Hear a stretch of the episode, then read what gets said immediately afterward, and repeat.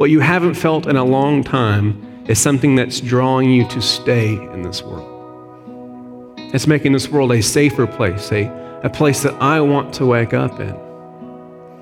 And see, what art does, art has this way of exposing the most beautiful, I'll say this, the most attractive parts of being alive on this planet, in this world, with these people.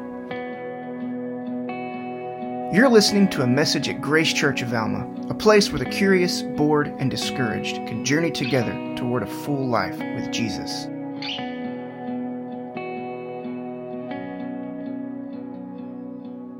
We have now begun the season of Lent. Uh, if you weren't, if you were not here Wednesday, we had our um, Ash Wednesday service. Uh, I don't have time to break it all down now, but it's always just uh, it's a moving service for me. Uh, I was able to to uh, place the ashes on my grandfather's forehead, and it was just kind of a, a special moment, if you know uh, what that means. But it marks the start of the season of Lent. So Lent is basically the period of getting ready, getting hungry for Easter. Now, I'm not talking about like, you know, getting hungry for the chocolate Easter bunnies, uh, which I know you all love so much, or the plastic eggs, which the kids love so much. Uh, but we're talking about being hungry for the promise of Easter. And the promise of Easter is not just the forgiveness of sins. That's Good Friday.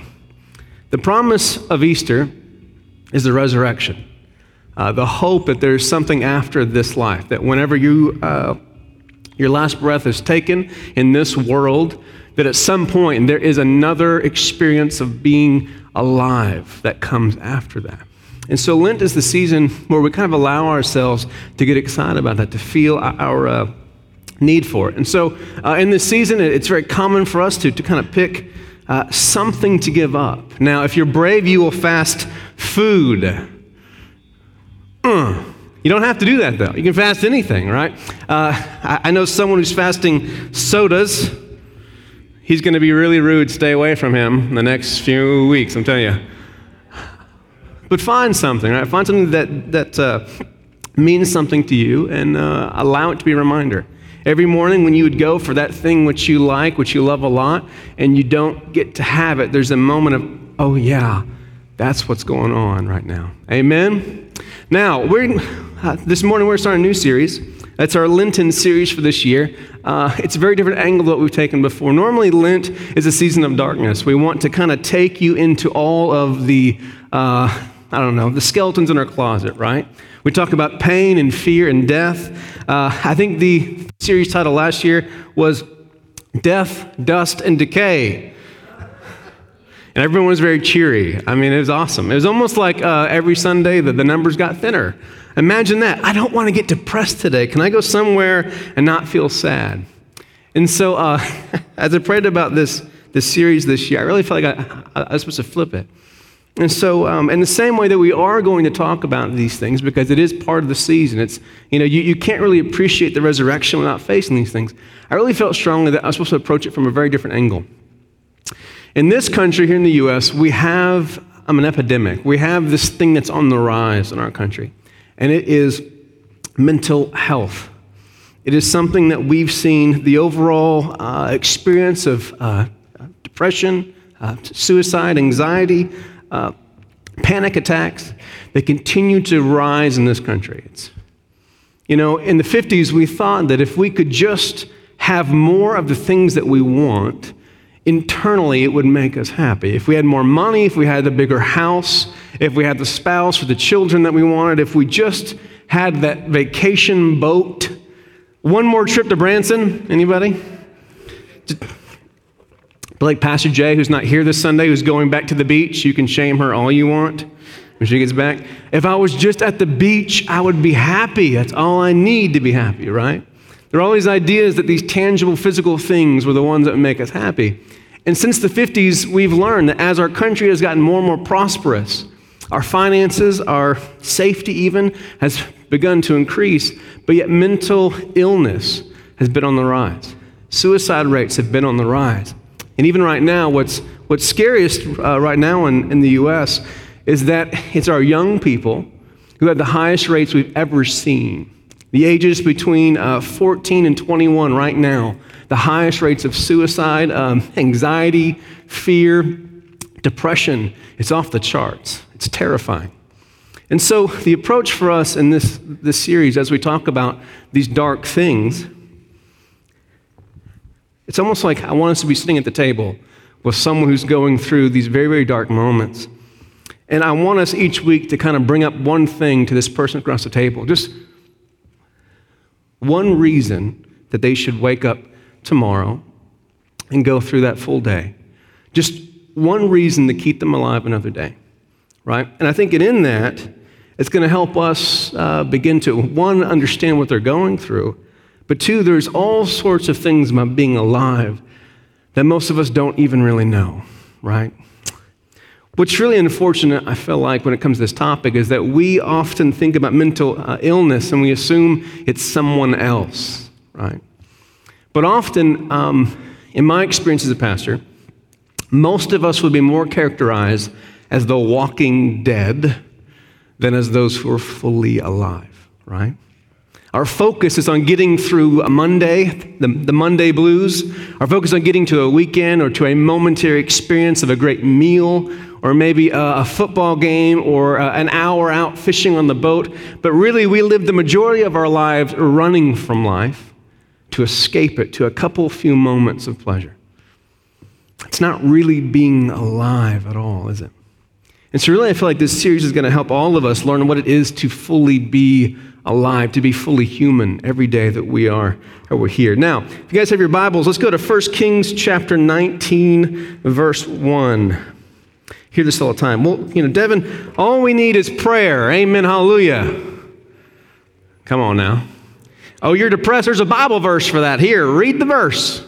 You'll feel much better. Anybody? Anybody?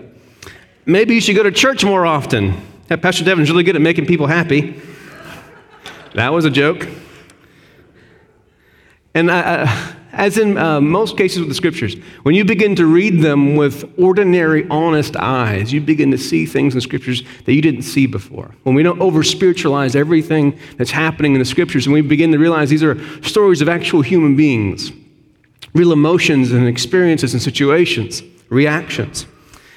So, let's go find uh, one of the ancient heroes of the faith, Elijah. Verse one, Ahab told Jezebel all that Elijah had done, how he had killed all of Baal's prophets with the sword. Jezebel sent a message to Elijah with this to say, "May the gods do whatever they want to with me, if by this time tomorrow I haven't made your life like that of them." Code, she's going to kill him. Verse three, Elijah was terrified. He got up and ran for his life. He arrived at Beersheba in Judah and left his assistant there. Just, just pause for a second. This man has just called down fire, and he has just killed hundreds of people with his own bare hands. One woman has made this man run for his life. This is awesome. And if you didn't think that women were powerful, introduction, this is a wise man. He himself went farther into the desert, a day's journey. He finally sat down under a solitary bush. He longed for his own death. "It's more than enough, Lord. Take my life because I am no better than my ancestors." He lay down and slept under the solitary bush. Then suddenly a messenger tapped him and said to him, "Get up, eat something." Pause there with me for a second. I love the messenger doesn't stop and say, "Hey, depressed person, pray with me." Amen. Did anyone notice that? Depressed person, read this from the scrolls. You will feel much better. He says what? Hey, wake up, eat some food, get up, stretch a little bit. Here, drink this. It wasn't water, by the way. Just going to let you know. Anyways, um, moving on. No, I'm just kidding. Get up, eat, eat some of this. Uh, Elijah opened his eyes and saw flatbread baked on glowing coals and a jar of water right by his head. Fresh, good stuff, right? He ate and drank and then went back to sleep. The Lord's messenger returned a second time and tapped him. "Get up," the messenger said. "Eat something because you have a difficult road ahead of you." Elijah got up, ate and drank, and went refreshed by that food and for forty days and nights until he arrived at Horeb, God's mountain. There he went into a cave and spent the night. The Lord's word came to him and said, "Why are you here, Elijah?" Now, I could open up that passage for quite a few weeks. There's a lot going on there, right? But often um, in, in the scriptures, especially in uh, the book of Hebrews, the book about faith, we, we see a reference back to the heroes of the faith. And in the book of Hebrews, it paints it as if all that we need is faith. See, if you just had faith like Abraham and Isaac and Jacob and Moses and Elijah, then you wouldn't be suffering the way that you are, right?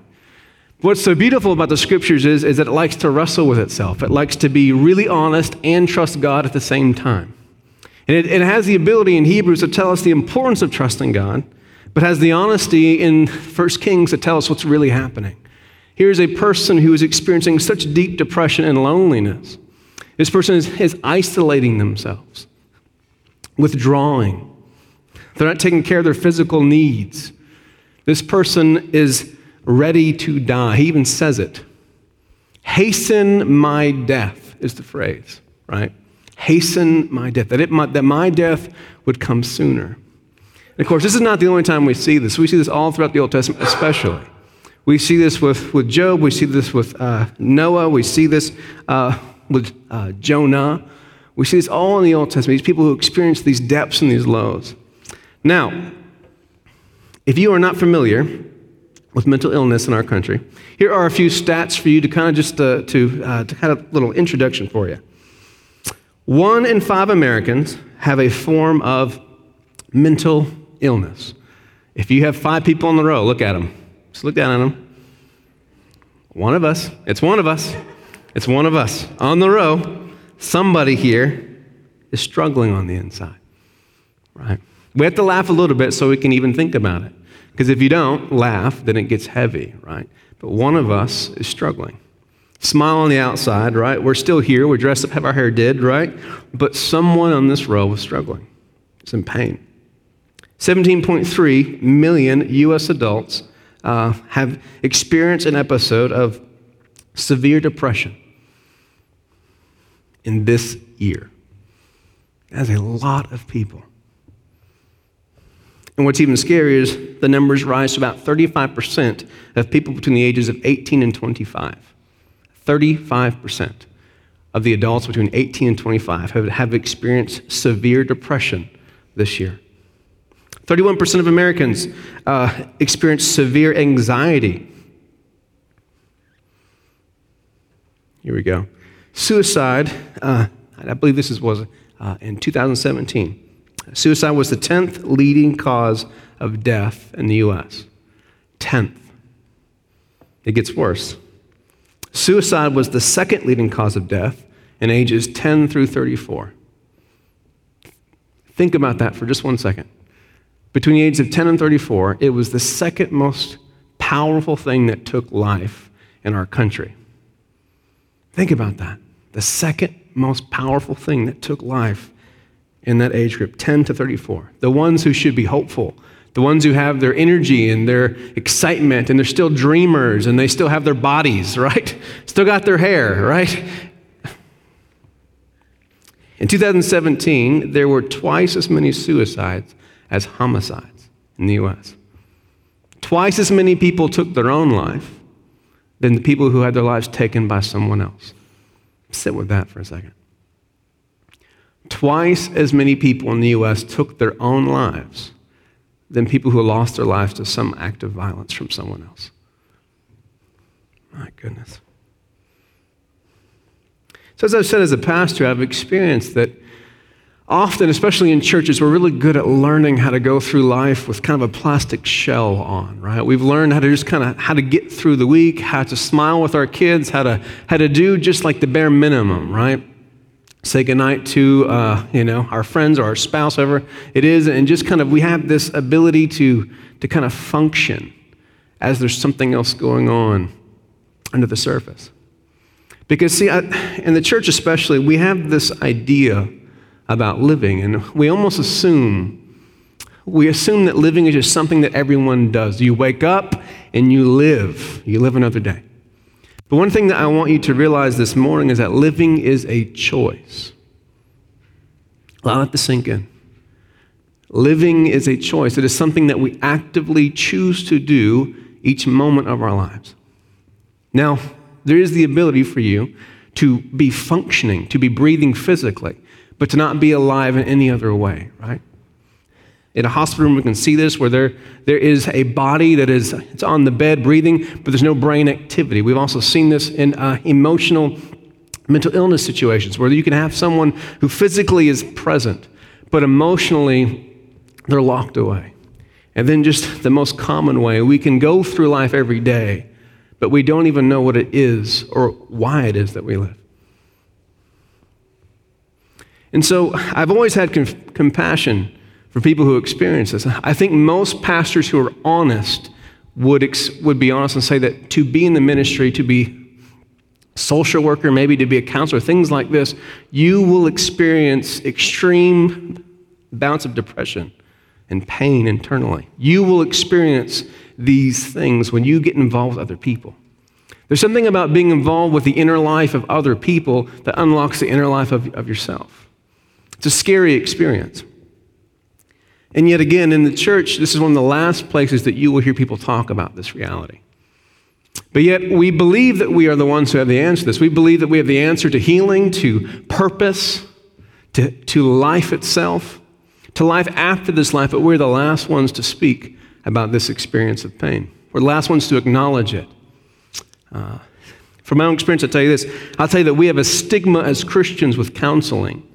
There's this idea that if you would go to a, a counselor for your mental, emotional health, you are less of a Christian. You don't trust God as much. You're probably not reading your Bible enough. You're not praying enough. You're not listening to the right uh, Air One songs. I don't know what we do. Who knows? There's something that you aren't doing if you got to go to a counselor, right? And as you guys know, if you've been here at Grace Church for any time at all, you realize that this is not the way that I approach things, not the way that our church approaches things. The truth is that most of us in this room have not even done any work at all to, to begin to open up our inner life, what happens inside of us, our emotions, our past, our experiences, the things that literally move you through life. We all experience that you can get uh, hurt in your body, you can get sick in your body. If you get the flu, we're all going to go get the shot. Well, some of us will. Others will have really good oil for it. Amen. Come on, stay with me. If, if you guys break a bone, right, you will go to the doctor to have it set. If you're like me and you're having back problems, you'll go have some gr- like giant grown man crack your body, right? And everyone says, that's terrific. I've had a really good week. It felt awful. Amen. But if we only typically pay any attention to the inner life when it when the pain gets too much to bear, right? When it screams too much. We only go get counseling for our marriage when we're about to lose our marriage, right? We only go to get uh, to see the pastor when our life is falling apart. We only pay attention to the inner life when we can't ignore anymore. But yet, this should be the place that we that we talk about this all the time, because we do believe that we have a solution for this, an answer for this. Now, again, imagine that, that we are at a table with someone who's experiencing extreme forms of depression or anxiety. Each week, I want us to give this person a reason to wake up the next day.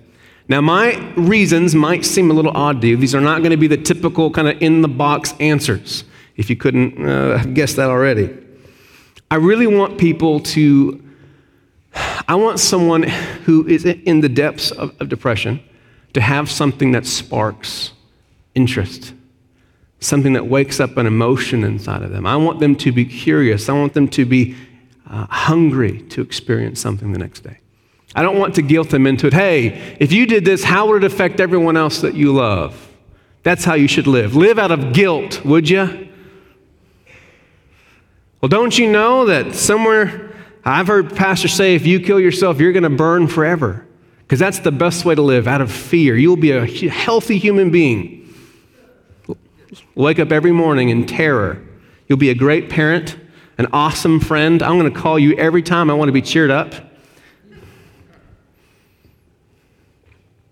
You owe it to someone. I want you to live every morning out of obligation. You owe it to these people, right? If you die, you'll be letting people down. Sure, heaping more weight and depression and anxiety on top of someone who's experiencing these things is, is going to help them. I'm sure that will. Here's my first um, idea. Here's my first thing I want to offer someone across the, the table. As they're experiencing these emotions and heaviness, here's what I would say. So what about art? How about art? What do you think about that? And you all go, what? Didn't see that coming. Amen? Right? And that's exactly how they would too, by the way. I'd catch their attention. Here we'd say, okay, here we go. So what about art? And they'd say, what about art? I would say this. Art is, by definition, the expression or the application of human creative skill and imagination, typically in a visual form such as painting, sculpture, producing works to be appreciated primarily for their beauty or emotional power. And we all go, that's your advice to someone in, who's in like deep depression? Awesome. We need a better pastor. Okay. Let me explain. Let me explain. Art. Experiencing life for its beauty. Art. Experiencing the emotional side of being alive. Feeling things. When you are experiencing deep depression, anxiety, fear, you are feeling many things or feeling nothing. And in that space, what you haven't felt in a long time is something that's drawing you to stay in this world. It's making this world a safer place, a, a place that I want to wake up in. And see, what art does, art has this way of exposing the most beautiful, I'll say this, the most attractive parts of being alive on this planet, in this world with these people. How about this? If I were to say, I want you to wake up tomorrow morning so you can watch C N N and Fox News, amen? Is this going to help anyone? The world's a great place. Watch Fox and C N N. I don't let my kids see any of that. All of them are crazy psychos. They make up five percent of our planet. Don't pay attention to them. I promise there are sane people alive, right? These are extremes. These are emotional highs. These are, this is fighting and tension and animosity, but there's something else on this planet worth being alive for. You're right. This is all here. This is real, but there's something else here that's worth being alive for. Now, I've got some slides for you of art. Would you like to see them? Of course you would. All right. Let's go to the first one. Which one do we got? Oh, hey, let's not start with that one. Let's go to the old people, the beautiful people. Put them up there. I had to say that because like, he wouldn't know what, sorry. American Gothic.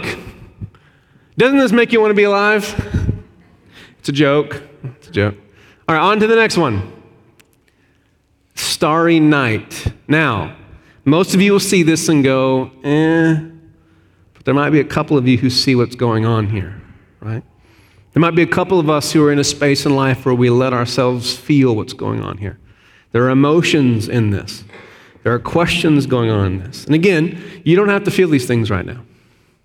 But there's a lot that's going on in this. How about the next one? Now this one's fun. Banksy. Who knows who Banksy is? Anybody? Three people. All awesome. I like Banksy. How about this one? Again, at first glance, most personality types will not get any value out of this. We'll say, okay, great, I see it. That looks really simple. I bet you someone in the nursery could write that. But there's something going on there. Now, there are multiple different forms of art, right? We've got all different things. We've got paintings like these. We've got sculptures. And now, I didn't put these on here. The famous ones of David or the Thinking Man. You guys have seen that, I think. Three of us again. Awesome. We love art. How about dance? Have you ever watched those, uh, what, what's that dance show called? So You Think You Can Dance. I love watching these people because they're so weird, right? Or when they win something, when they get selected or something good happens, they jump and they twirl and they roll. Do you do that? I always watch them, I go, I wonder what I'm missing. Like, what have I lost that they have? Because I don't feel things like that in my body ever, right? Like, that's cool. Now, have you ever hung around with like two and three-year-olds? What do they do when they're upset? Jump, kick, roll. What do they do when they're happy? Same thing.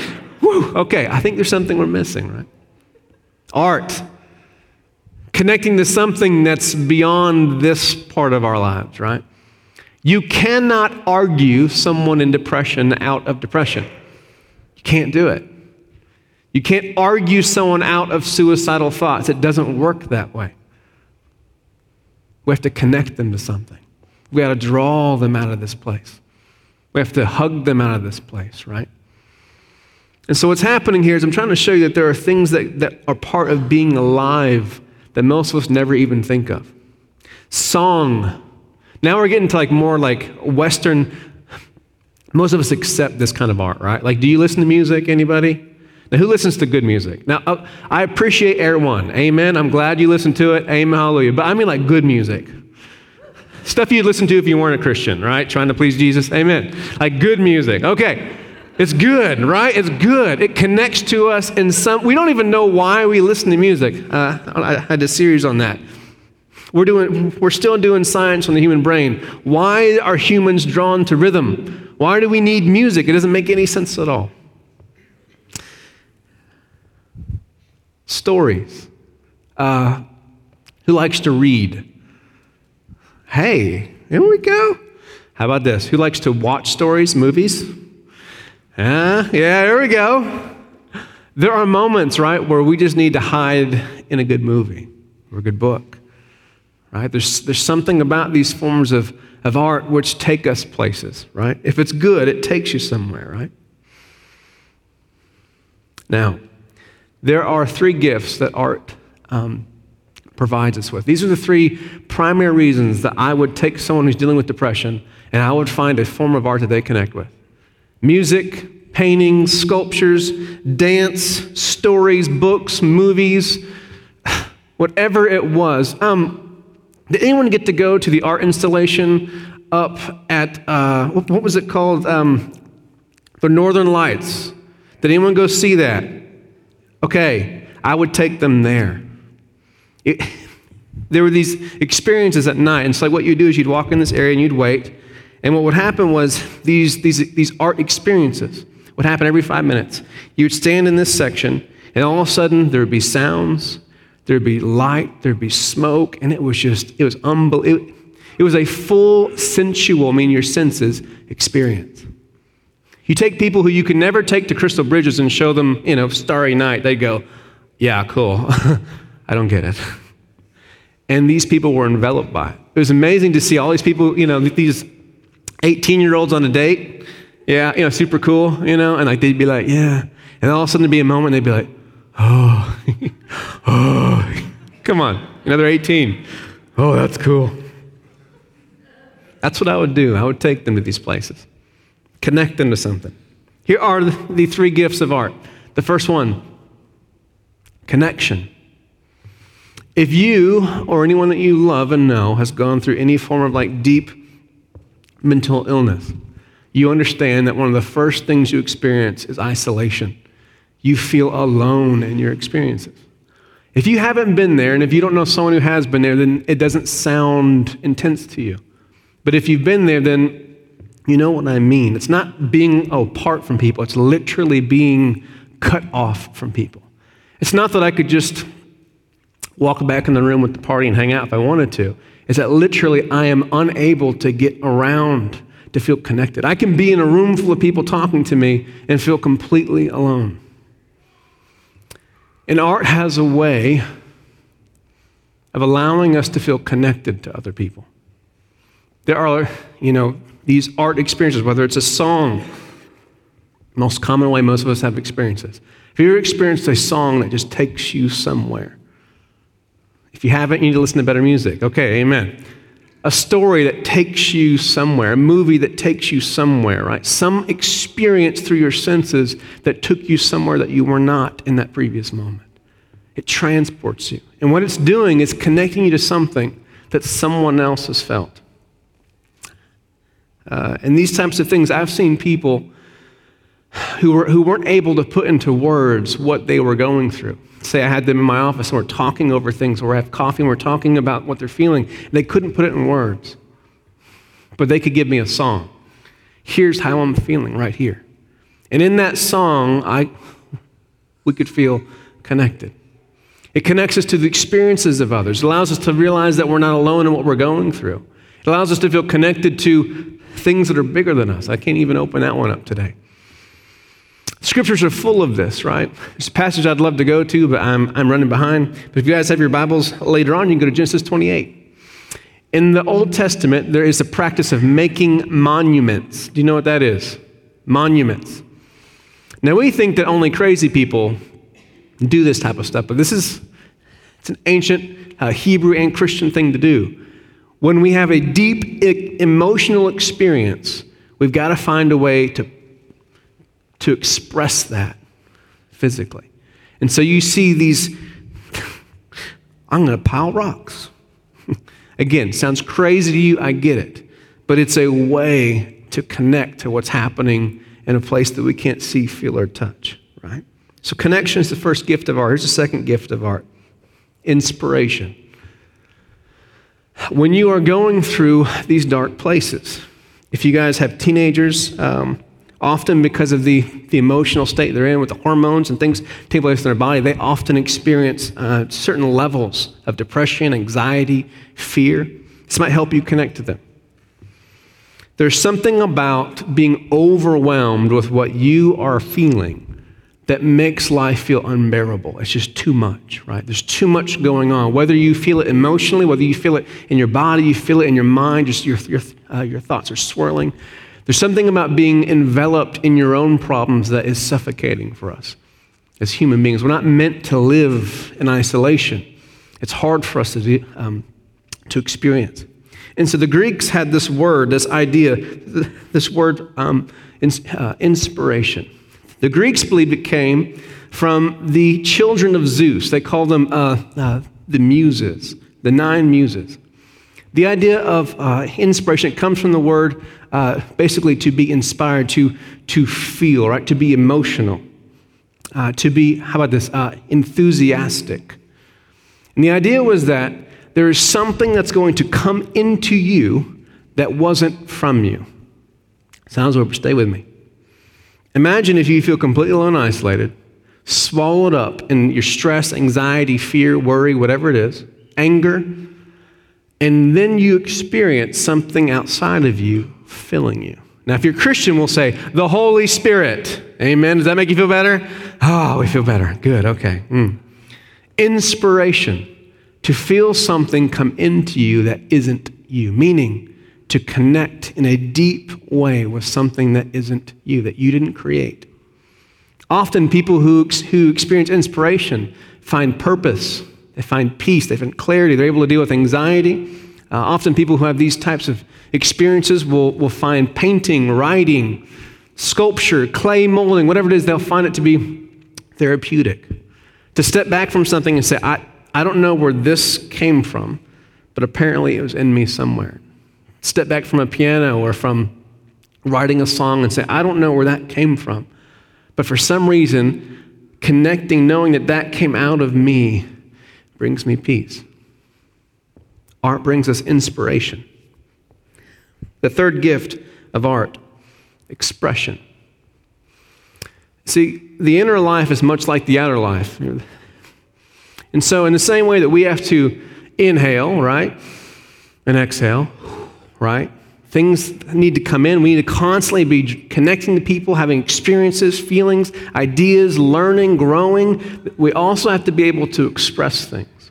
If you are unhealthy emotionally, often you have an issue in one of these areas. You're either not able to receive or you're not able to share, to express things. And sometimes people, not everyone feels comfortable or adequate expressing things in words. You can have a teenager or uh, a loved one sit them down and say, what's going on? What's wrong? Just tell me. And the words seem to sputter out and they just get locked up and it just, you seem to make it worse. Just talk it out, talk it out. And see, sometimes art gives us a way to get things out without the pain of struggling through words, because some people just, it doesn't come naturally for them. It gives us a way to let things go. When I've talked to people who, who write music, who write stories, uh, who make pieces of art, they often tell me that the best part of it is being able to share what they've created with someone else. It, there's just something about someone else knowing what you're going through that's healing.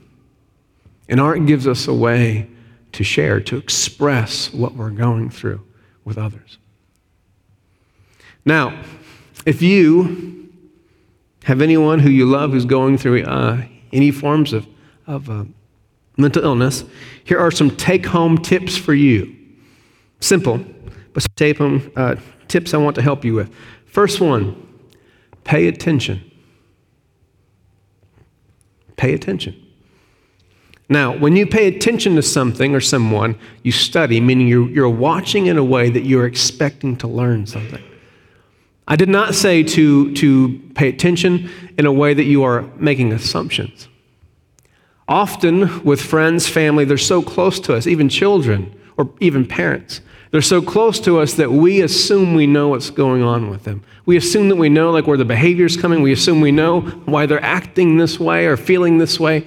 But to pay attention means that we come to them expecting to learn something. We don't know what's happening. We expect to learn. After we pay attention, the next thing we do is we listen. See, I'm a fixer. I like to fix people. I like to help people. I'm I'm very good at listening so that I can fix things, right?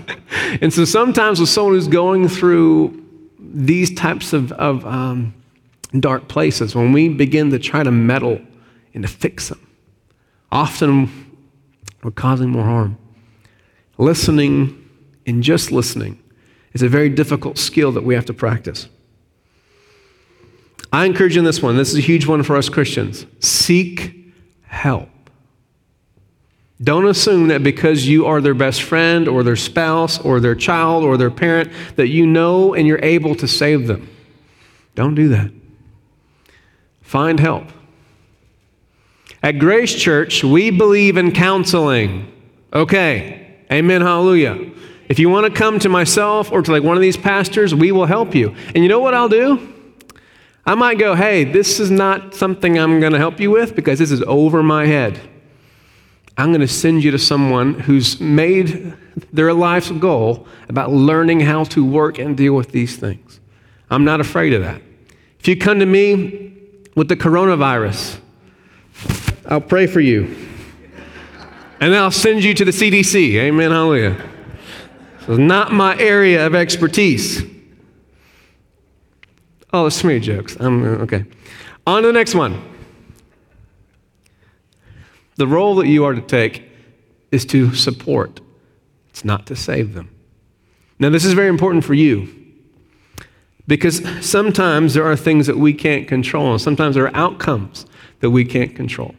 And if you go into this with the idea that you are going to save them and things don't go the way that you thought they were going to go, there's a lot of uh, guilt and shame and anger and weight that we can place on ourselves. You are not their savior. You're not.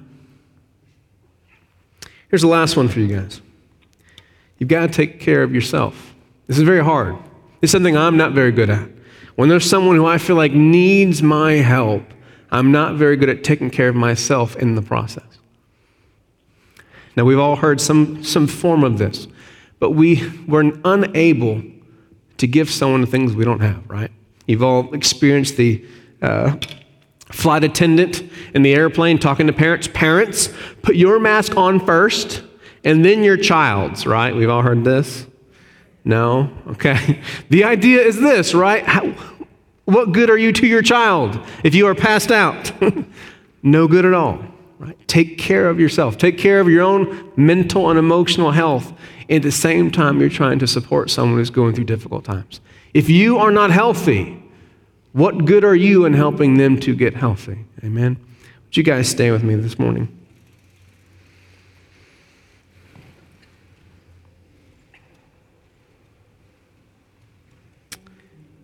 This morning when I, I was I was prepping, I, I, I was just kind of shocked at all the just the immediate examples in the scriptures that are coming to mind of all of the examples of like mental health in the scriptures.